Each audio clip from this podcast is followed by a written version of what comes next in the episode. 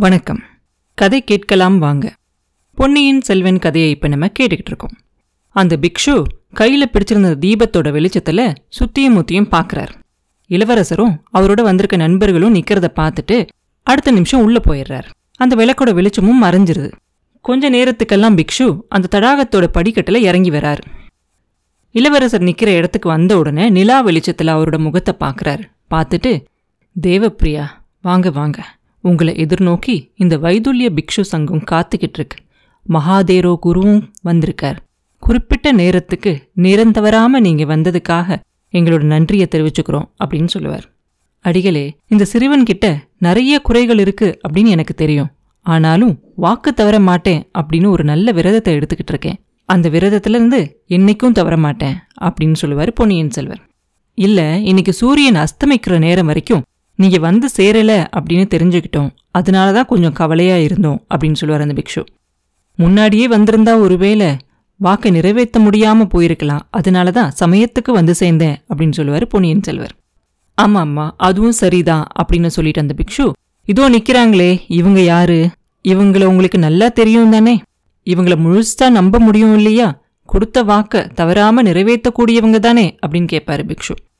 அப்ப பொன்னியின் செல்வர் சொல்லுவாரு அடிகளே என்னோட ரெண்டு கையையும் நான் எப்படி நம்புறேனோ அப்படிதான் இந்த நண்பர்களையும் நம்புறேன். ஆனாலும் உங்களுக்கு விருப்பம் இல்லை அப்படின்னா இவங்களை இங்கேயே வேணும்னாலும் விட்டுட்டு வரேன் அப்படின்னு சொல்லுவார். இல்லை இல்லை அவ்வளோ பெரிய பொறுப்பை ஏற்றுக்க என்னால் முடியாது. உங்களை நான் கூட்டிகிட்டு போக போகிற இடம் ரொம்ப பத்திரமான ஒரு இடம்தான். ஆனாலும் ரொம்ப தூரம் போகணும் இல்லையா இங்கிருந்து? போற வழியில எந்த தூணுக்கு பின்னாடி யார் ஒழிஞ்சிருப்பாங்க அப்படின்னு என்னால சொல்ல முடியாது. அதனால இவங்களும் வரட்டும் நம்மளோட கண்டிப்பா வரட்டும் அப்படின்னு சொல்லுவார் அந்த பிக்ஷு. இதெல்லாம் கேட்டுக்கிட்டு இருந்த வந்தியத்தேவனுக்கு என்ன சொல்கிறதுனே தெரியாது. முன்பின் தெரியாத அவன் மேல இளவரசர் இவ்வளவு நம்பிக்கை வச்சிருக்காரே அப்படின்னு சொல்லி அவனோட மனசு ரொம்ப சந்தோஷப்படும். இன்னைக்கு ராத்திரி ஏதோ ஒரு முக்கியமான நிகழ்ச்சி நடக்கப் போகுது. அது என்னவா இருக்கும் அப்படின்னு நினைச்சு ரொம்ப பரபரப்பா இருந்தான். பிக்ஷு முன்னாடி போய் வழிகாட்ட மற்றவங்களாம் அவர் பின்னாடியே போயிட்டு இருந்தாங்க. அந்த தடாகத்தோட படிக்கட்டு வழியா போய் பின்புறமா இருக்கிற அந்த கல் சுவர்ல குடைஞ்சிருக்க மாதிரி இருக்க அந்த அறைக்குள்ள போறாங்க. அதோட ஒரு பக்கத்துல போய் இருட்டில் அந்த பிக்ஷு ஏதோ செய்கிறாரு உடனே ஒரு வழி தெரியுது. உள்ள வெளிச்சமும் தெரியுது. பிக்ஷு அங்க உள்ள போய் அங்க உள்ள வச்சிருக்க அந்த தீபத்தை அவர் கையில எடுத்துக்கிட்டு போறாரு. மற்ற மூணு பேரும் உள்ள போன உடனே அந்த வழி வந்து மூடிடுது வெளியில் அந்த தடாகத்தோட அந்த சிங்க முகத்திலிருந்து விழுகிற அந்த அருவியோட சத்தம் லேசாக கேட்குது இல்லாட்டி ஒரு நிமிஷத்துக்கு முன்னாடி அவங்க அப்படி ஒரு தரையில் நின்றுக்கிட்டு இருந்தாங்க அப்படிங்கிறத யாராலையும் நம்பவே முடியாது. ஒரு குறுகலான ஒரு சுரங்கப்பாதை வழியாக போகிறாங்க அந்த பாதை வளைஞ்சு வளைஞ்சு போய்க்கிட்டே இருக்கு. முடிவில்லாமல் போகிற மாதிரி தெரியுது. அவங்களோட காலடி சத்தமும் அதோட எதிரொலியுமே பயங்கரமாக இருக்கு. வந்தியத்தேவனுக்கு அப்பப்போ நடுவில் இளவரசர் ஏதோ ஏமாந்து போய் ஏதோ சூழ்ச்சியில் சிக்கிக்க போகிறாரோ அப்படிங்கிற பயம் கூட உண்டாகுது. கொஞ்ச நேரத்தில் அந்த பாதை அகலமாகுது. கொஞ்சம் கொஞ்சமாக அகலம் ஆகி ஆகி ஆகி கடைசியில் ஒரு மண்டபம் தெரியுது. பிக்ஷு கையில் பிடிச்சிருக்க அந்த தீபத்தோட ஒளியிலிருந்து ஒரு சின்ன பகுதி தான் அப்படியே மங்கலாக கண்ணுக்கு தெரியுது. ஆனாலும் அதோட தூண்கள் எல்லாம் பளிங்கு கல்லால் ஆனது அப்படிங்கிறது தெரியுது. நாலாப்புறமும் புத்தர் சிலைகளாக இருக்கு. நிற்கிற புத்தர் படுத்திருக்க மாதிரி புத்தர் சிலை போத நிலையில் இருக்கிற மாதிரி புத்தர் ஆசிர்வாதம் செய்கிற மாதிரி புத்தர் பிரார்த்தனை செய்கிற மாதிரி புத்தர் இப்படி நிறைய விதமான புத்தர் சிலைகள் தெரியுது. அந்த பளிங்கு மண்டபத்தை தாண்டி அதுக்கப்புறம் போன உடனே மறுபடியும் குறுகிய பாதை வருது. அதுக்கப்புறம் இன்னொரு மண்டபம். இந்த மண்டபத்தோட தூண்கள் வித்தியாசமா இருக்கு. எல்லாம் செப்பு தகடுகளா தெரியுது. அதுலேயும் நிறைய சிற்பக்கலைகள்லாம் செஞ்சிருக்கு. அங்கேயும் நிறைய புத்தர் சிலைகள்லாம் இருக்கு. அதையும் தாண்டி அதுக்கப்புறம் போனதுக்கு அப்புறமா மரத்தால் ஆன மண்டபம் ஒன்று தெரியுது. அங்கேயும் வித்தியாசமான சிலைகள் எல்லாம் இருக்கு. அதையும் தாண்டி போனதுக்கப்புறம் யானை தந்தங்களால செய்யப்பட்ட தூண்களும் அதாலேயே செய்யப்பட்ட ஒரு மண்டபமும் புத்தர் சிலைகளும் இருக்கு. இதெல்லாத்தையும் கடந்து ரொம்ப வேகமா நடந்து போய்கிட்டே இருக்காங்க. வந்தியத்தேவன் அங்கங்க அந்த தூண்கள் எல்லாம் அப்பப்ப தொட்டு பார்த்துக்கிட்டே போறான். இளவரசர் அதை எதையுமே பொருட்படுத்தாம முன்னாடியே பார்த்துக்கிட்டு அப்படியே நடந்து போய்கிட்டு இருக்காரே அப்படின்னு சொல்லி அவனுக்கு ஒரே ஆச்சரியமா இருக்கு. கடைசியா ஒரு மண்டபத்துக்கு வந்து சேர்றாங்க. அது பார்த்தா ஒரு சாதாரண கருங்கல் மண்டபம். இதுவரைக்கும் பார்த்த எல்லா மண்டபங்களை காட்டிலையும் அது ரொம்ப வித்தியாசமாக இருக்கு. ஏன்னா இதுவரைக்கும் பார்த்த எல்லா மண்டபங்கள்லையும் புத்தர் சிலைகளாக இருந்துச்சு. ஆனால் இங்கே நிறைய புத்த பிக்ஷுக்களாக இருக்காங்க. எல்லாரும் பார்க்கறதுக்கு ஒரே தேஜஸோட இருக்காங்க. அங்கே நிறைய தீபங்கள்லாம் ஏற்றி வச்சிருக்காங்க. அங்கே பார்த்தா அங்கே இருக்கிற ஒரு பீடத்தில் அந்த மகாதேரோ குரு நடுநாயகமாக உட்கார்ந்துருக்கார். அவருக்கு எதிரில் நவரத்தின கல்லெல்லாம் பதிச்ச ஒரு தங்க சிங்காசனம் இருக்குது அதுக்கு பக்கத்தில் ஒரு பீடத்து மேலே ஒரு மணிமகுடம் ஒன்று இருக்குது உடைவாலும் செங்கோலும் இருக்கு.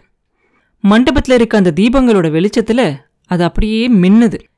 இளவரசரும் அவரோட நண்பர்கள் எல்லாம் அந்த மண்டபத்துக்குள்ள நுழைஞ்ச உடனே பிக்ஷுக்கள் எல்லாரும் எழுந்திரிச்சு நின்று புத்தர் வாழ்க தர்மம் வாழ்க சங்கம் வாழ்க அப்படிங்கிற கோஷம்லாம் எழுப்புறாங்க.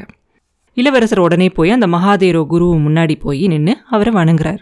இவங்களை கூட்டிகிட்டு வந்தார் இல்லையா ஒரு புக் ஷோ அவர் பக்கத்தில் அந்த சிங்காசனத்துக்கு பக்கத்தில் இருக்கக்கூடிய ஒரு சாதாரண பீடத்தை சுட்டி காட்டி அதில் இளவரசரை உட்கார சொல்லி சொல்கிறார் இளவரசர் உடனே மகாகுருவே இந்த சிறுவனோட வயசுலையும் தர்மத்திலையும் பெரியவங்களான நீங்க முதல்ல உட்காரணும் அப்படின்னு கேட்டுக்குவார்.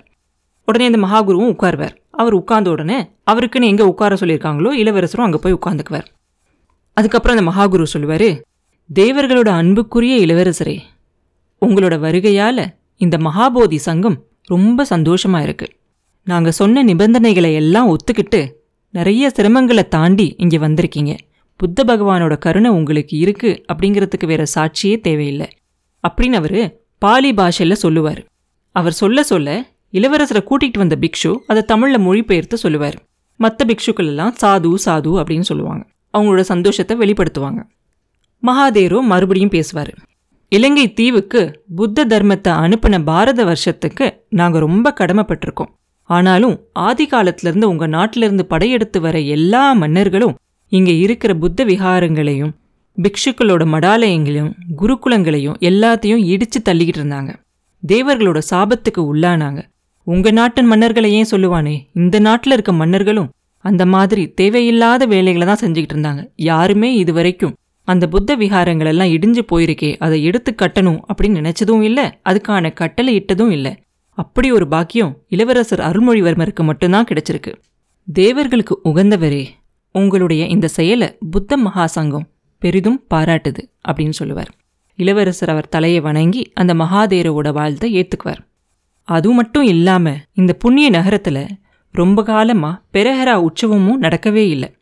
நூறு வருஷத்துக்கு முன்னாடி பாண்டியர்கள் ஒரு சமயம் இந்த நகரத்தை பிடிச்சாங்க. அப்போ இலங்கை அரச குலத்தை சேர்ந்தவங்க புலஸ்தே நகரத்துக்கு போயிட்டாங்க.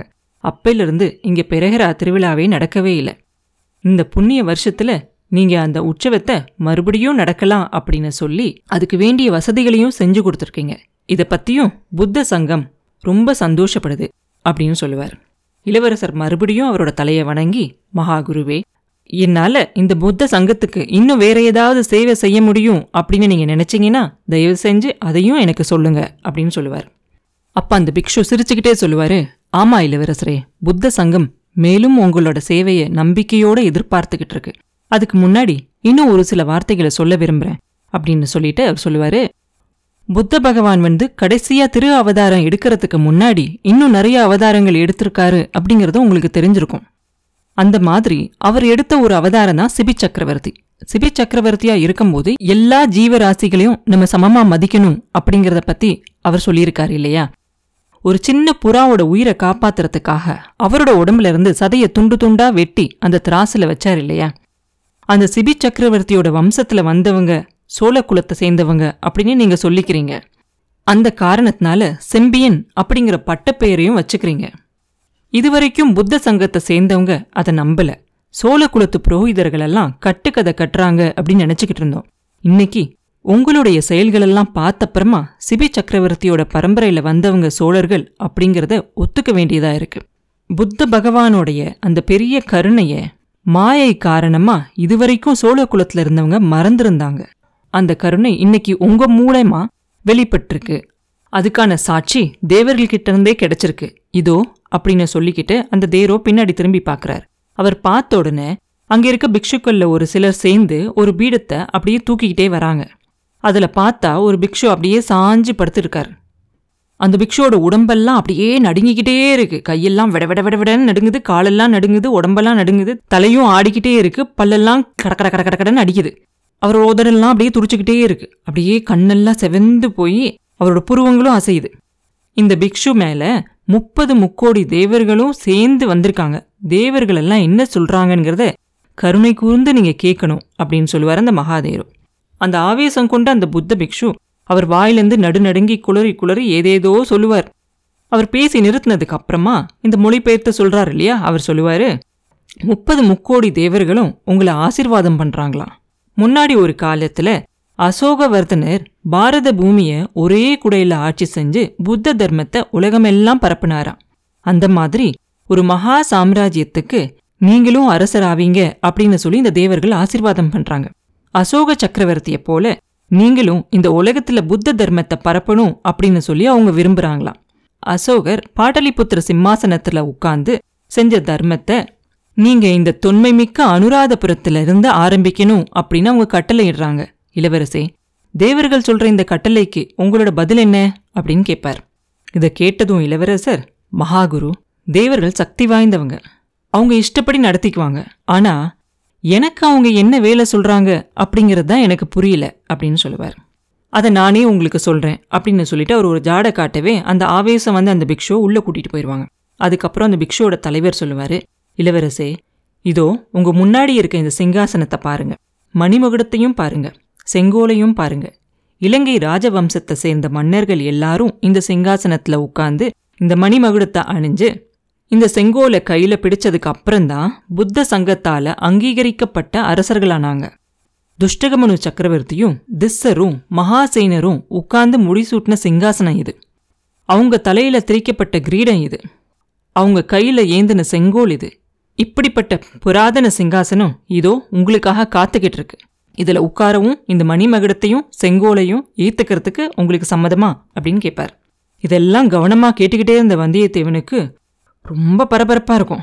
இளவரசரை தூக்கி அந்த கணமே உட்கார வச்சிடலாமா அப்படின்னு நினைப்பான். ஆனால் இளவரசரோட முகத்தில் எந்த ஒரு மாறுதலுமே ஏற்படாது.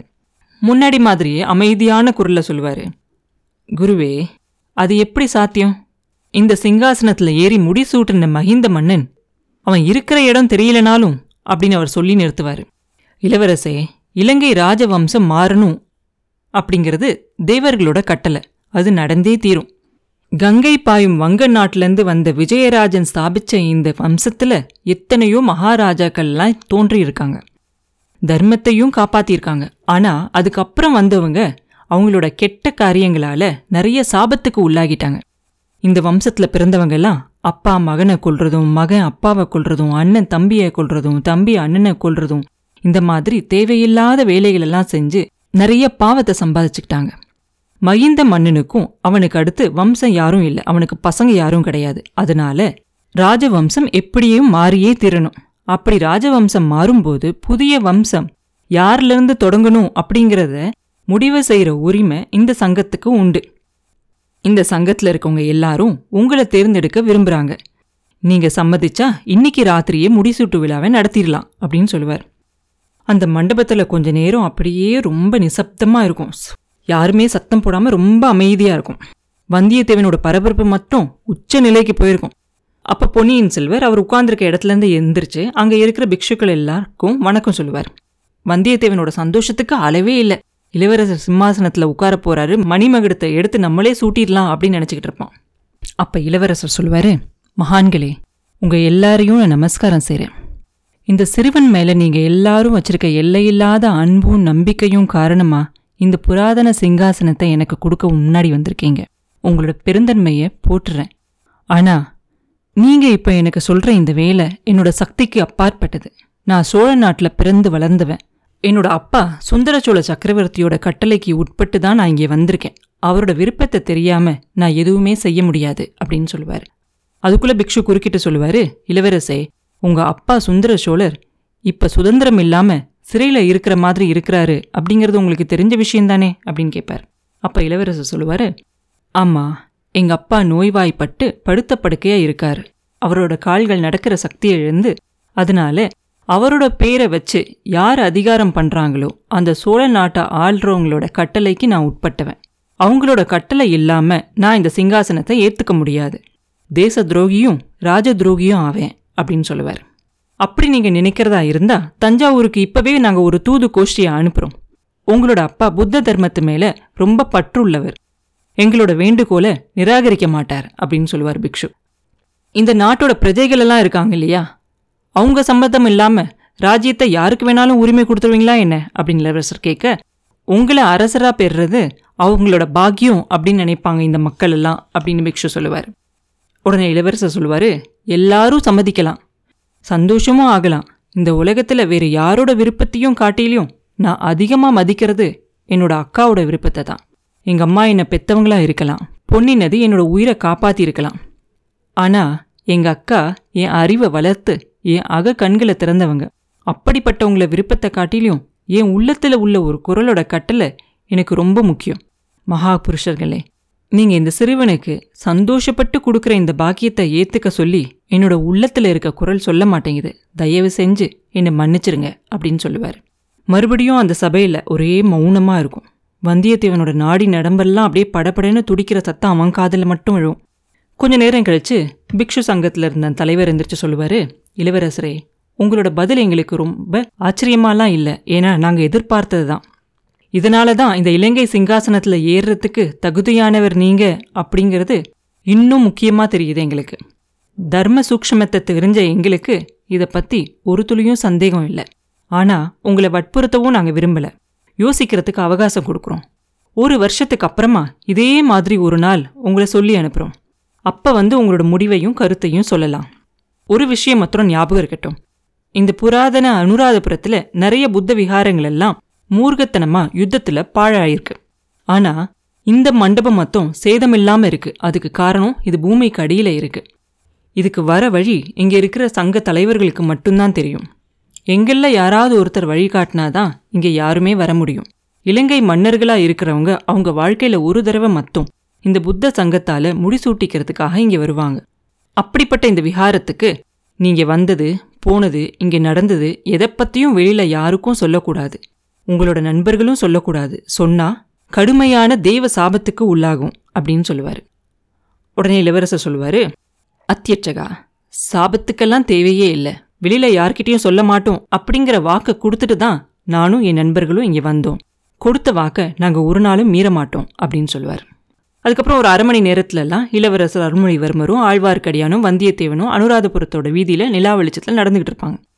விஹாரத்துக்குள்ள இதுவரைக்கும் வாயை கெட்டியா மூடிக்கிட்டு இருந்த அந்த வந்தியத்தேவன் இப்ப அடக்கி வச்சிருக்க முடியாம அவன் எண்ணங்களெல்லாம் அப்படியே அவிழ்த்து விடுவான்.